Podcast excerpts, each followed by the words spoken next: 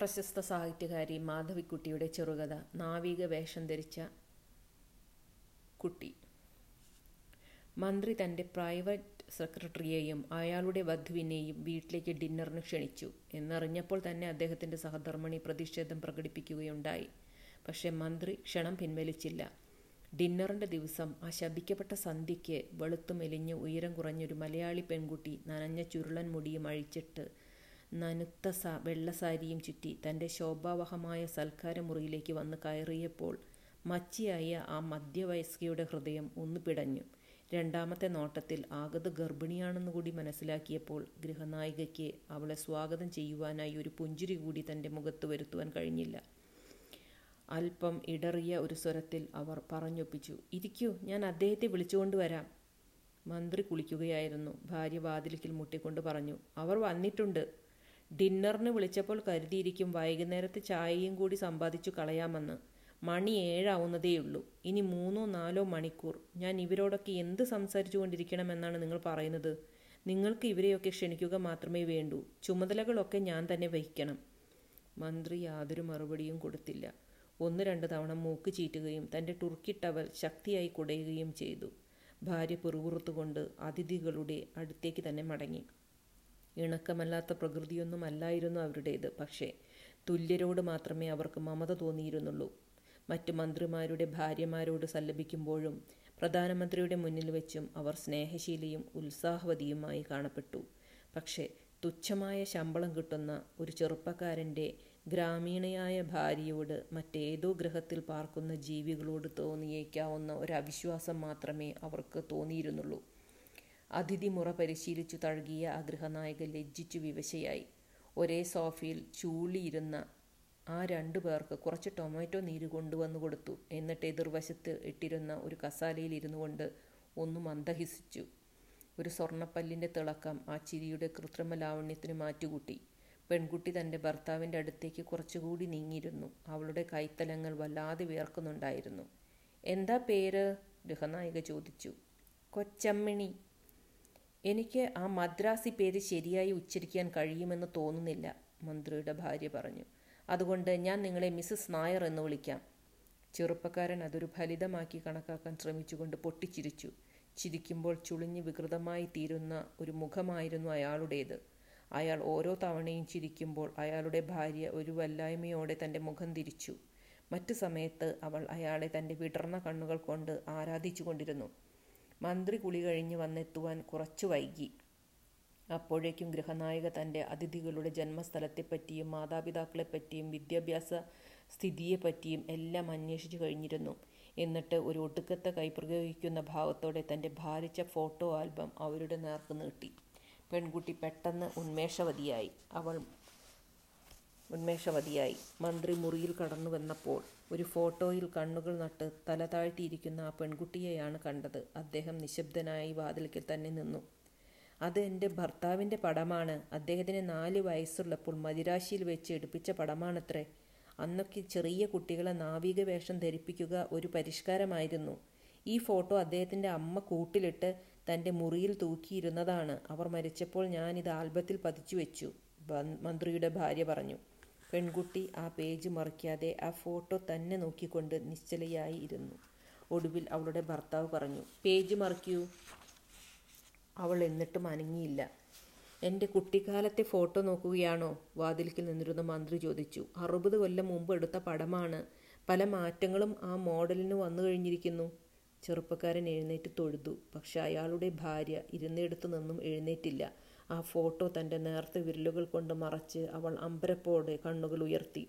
എഴുന്നേൽക്കൂ കൊച്ചമണി അവളുടെ ഭർത്താവ് പുറകുറുത്തു എഴുന്നേൽക്കണ്ട മിസ്സസ് നായർ മന്ത്രി പറഞ്ഞു. ഞാൻ നിങ്ങളുടെ അടുത്തിരുന്നിട്ട് എല്ലാ പടങ്ങളുടെയും ചരിത്രം പറഞ്ഞു മനസ്സിലാക്കി തരാം.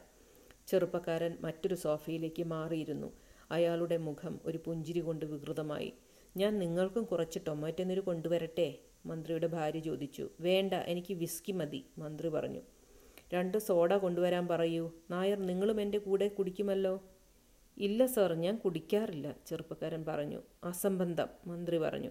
ഇടയ്ക്ക് വല്ലപ്പോഴും ഒരു പൊഗ് പെഗ് കുടിച്ചാൽ എന്താണ് തകരാറ്? മിസ്സസ് നായർക്ക് നിങ്ങൾ കുടിക്കുന്നതിൽ വലിയ വിരോധമൊന്നും ഉണ്ടാവില്ല എന്നെനിക്ക് തീർച്ചയുണ്ട്.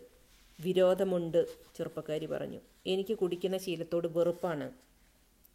മന്ത്രി ചിരിച്ചു. ശരി എന്നാൽ ഇന്ന് ഞാനും കുടിക്കുന്നില്ല അദ്ദേഹം പറഞ്ഞു. എനിക്കും ടൊമാറ്റോ നീര് മതി. ടൊമാറ്റോ നീര് കുടിച്ചുകൊണ്ടിരിക്കുമ്പോൾ മന്ത്രി പറഞ്ഞു എന്റെ അമ്മ ജീവിച്ചിരുന്ന കാലത്ത് ഞാൻ ഒരിക്കലും കുടിച്ചിരുന്നില്ല. അമ്മയ്ക്ക് അതൊക്കെ വിരോധമായിരുന്നു. അമ്മയെ പേടിച്ചിരുന്നു മന്ത്രിയുടെ ഭാര്യ പറഞ്ഞു. ഭാര്യയെ പേടിക്കേണ്ടതല്ലോ അമ്മയെ പേടിച്ചിരുന്നുവെന്നല്ല അതിന്റെ അർത്ഥം മന്ത്രി പറഞ്ഞു.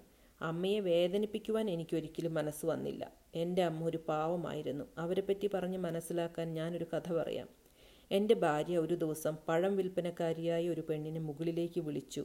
അന്ന് ഞങ്ങൾ നാല് നിലയിലുള്ള ഒരു കെട്ടിടത്തിന്റെ നാലാം നിലയിലായിരുന്നു താമസിച്ചിരുന്നത്. ആ കച്ചവടക്കാരിക്ക് എട്ടോ ഒൻപതോ മാസം ഗർഭമുണ്ടായിരുന്നു. അവൾ ആ വയറും വെച്ച് കോണിപ്പടികൾ കയറി വന്ന് കൊട്ട നിലത്ത് വെച്ചപ്പോഴേക്കും വിയർത്ത് കഴിഞ്ഞിരുന്നു. അവളുമായി വാദിച്ചു തുടങ്ങി എന്റെ ഭാര്യയ്ക്ക് എന്തോ? അവളോട് ദേഷ്യം തോന്നി. അവൾ പറഞ്ഞു നീ പൊയ്ക്കോളൂ. ഞങ്ങൾക്ക് നിന്റെ പഴങ്ങൾ ആവശ്യമില്ല. എന്റെ അമ്മ അത് കേട്ടുകൊണ്ട് അകത്തു നിന്നും വന്നു. അവർ തൻ എന്റെ ഭാര്യയെ ശകാരിച്ചു. അവർ ചോദിച്ചു നീയും അവളെപ്പോലൊരു പെണ്ണല്ലേ? ഈ വയറും വെച്ച് അവൾ കോണിപ്പടികൾ കയറി വന്നില്ലേ? ഇനി വല്ലതും വാങ്ങാതെ അവളെ മടക്കി അയക്കാൻ ഞാൻ സമ്മതിക്കില്ല. അങ്ങനെയായിരുന്നു എന്റെ അമ്മ. എല്ലാ അമ്മായിയമ്മമാരും അങ്ങനെയാണ് മന്ത്രിയുടെ ഭാര്യ പറഞ്ഞു. മരുമകൾ ചെയ്യുന്നത് എന്തും തെറ്റാണ്. ആകട്ടെ പേജ് മറിക്ക് മന്ത്രി പറഞ്ഞു. ഞാൻ മറ്റു പടങ്ങളെപ്പറ്റി പറഞ്ഞു തരാം. ഈ ഫോട്ടോ എനിക്ക് തരണം. ചെറുപ്പക്കാരി പറഞ്ഞു. ചെറുപ്പക്കാരനോട് എന്തോ പറഞ്ഞുകൊണ്ടിരുന്ന ഗൃഹനായിക അവളുടെ വാക്ക് കേട്ട് അത്ഭുത സ്തബ്ധയായി മന്ത്രി ചിരിച്ചു. ഈ ഫോട്ടോ ആയ അദ്ദേഹം ചോദിച്ചു. നിങ്ങളുടെ ആൽബത്തിലേക്ക് ഒരു ഫോട്ടോ വേണമെങ്കിൽ ഞാൻ കഴിഞ്ഞ കൊല്ലം എടുത്ത ഫോട്ടോയിന്റെ ഒരു കോപ്പി തരാം. ഞാനും ഭാര്യയും അമേരിക്കയിലേക്ക് പോകുമ്പോൾ വിമാനത്താവളത്തിൽ വെച്ചെടുത്ത ഒരു ഫോട്ടോ. അതെനിക്ക് വേണ്ട ആ പെൺകുട്ടി പറഞ്ഞു. എനിക്ക് ഈ ഫോട്ടോ കിട്ടിയാൽ മതി. അതെങ്ങനെയാണ് തരിക മിസ്സിസ് നായർ? മന്ത്രിയുടെ ഭാര്യ ചോദിച്ചു. അത് എന്റെ ഭർത്താവിന്റെ അമ്മയുടെ ഏറ്റവും പ്രിയപ്പെട്ട ഫോട്ടോയായിരുന്നു. അവർ അത് ചില്ലിട്ട് തന്റെ മുറിയിൽ തൂക്കിയിരുന്നു. എന്നിട്ടും അവരുടെ മരണശേഷം മാത്രമാണ് ഞാൻ അതെടുത്തത്. അത് ഈ കുടുംബത്തിൽ നിന്നും പുറത്തു പോകുന്നത് ഭംഗിയല്ല. മന്ത്രിയുടെ ഭാര്യയുടെ മുഖം അടക്കി വെച്ച ക്രോധത്താൽ ചുവന്നു. തുല്യരോട് മാത്രമേ അടുക്കാവൂ എന്ന് താൻ എത്ര തവണ അദ്ദേഹത്തിനോട് പറഞ്ഞിരിക്കുന്നു. ഓരോരുത്തരെയും അവരുടേതായ സ്ഥാനങ്ങളിൽ ഇരുത്താൻ പഠിക്കണം. അപരിഷ്കൃതയായ ഈ പെണ്ണിനെ പിടിച്ച് ഒരു മരുമകളെ എന്ന പോലെ അടുത്തിരുത്തിയത് കൊണ്ടല്ലേ ഇവളിങ്ങനെ ഔദിത്യം കാണിക്കുന്നത്? ഒരു ഫോട്ടോ വേണം പോലും. എന്തിനാണ് നിങ്ങൾക്ക് ഈ ഫോട്ടോ? മന്ത്രി ചോദിച്ചു. ചെറുപ്പക്കാരൻ പെട്ടെന്ന് എഴുന്നേറ്റ് ആ ആൽബം തട്ടിപ്പറിച്ച് ഗൃഹനായികയുടെ കയ്യിൽ ഏൽപ്പിക്കുവാൻ ശ്രമിച്ചു. പക്ഷേ ആ ശ്രമം ഫലിച്ചില്ല. ക്ഷമിക്കണം അയാൾ പറഞ്ഞു. അവൾ ചെറിയ കുട്ടികളെ പോലെയാണ് ഇടയ്ക്ക് പെരുമാറുക. യാതൊരു വിവേകവുമില്ല. അച്ഛനും അമ്മയ്ക്കും ആകെ കൂടിയുള്ള ഒരേ ഒരു സന്താനമാണ്. അതുകൊണ്ട് ലാളന കൂടിയപ്പോൾ കേടുവന്നുപോയി മന്ത്രിയുടെ ഭാര്യ ഒന്നും പറഞ്ഞില്ല. അവർ ഒരു സോഫമേൽ അടുത്തടുത്തിരിക്കുന്ന ഭർത്താവിനെയും ആ മലയാളി പെൺകുട്ടിയെയും ഇമവെട്ടാതെ നോക്കിക്കൊണ്ടിരുന്നു. അവർ അന്യോന്യം നോക്കിക്കൊണ്ട് പ്രതിമകൾ പോലെ ഇരിക്കുന്ന കാഴ്ച ആ സ്ത്രീയെ അസ്വാസ്ഥ്യപ്പെടുത്തി.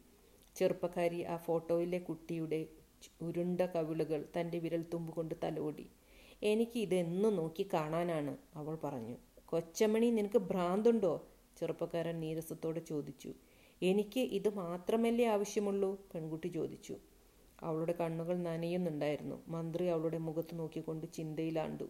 കുട്ടികളുടെ പടങ്ങൾ ഞാനും പണ്ടൊരിക്കൽ ശേഖരിച്ചു വച്ചിരുന്നു മന്ത്രിയുടെ ഭാര്യ പറഞ്ഞു. അലമാരി തുറന്ന് ആ വലിപ്പുകളെല്ലാം ഞാനൊന്ന് പരിശോധിക്കട്ടെ. അത്തരം പുസ്തകങ്ങൾ അവിടെ ഉണ്ടെങ്കിൽ ഞാൻ നിങ്ങൾക്ക് തരാം. എനിക്കതൊന്നും വേണ്ട പെൺകുട്ടി പറഞ്ഞു.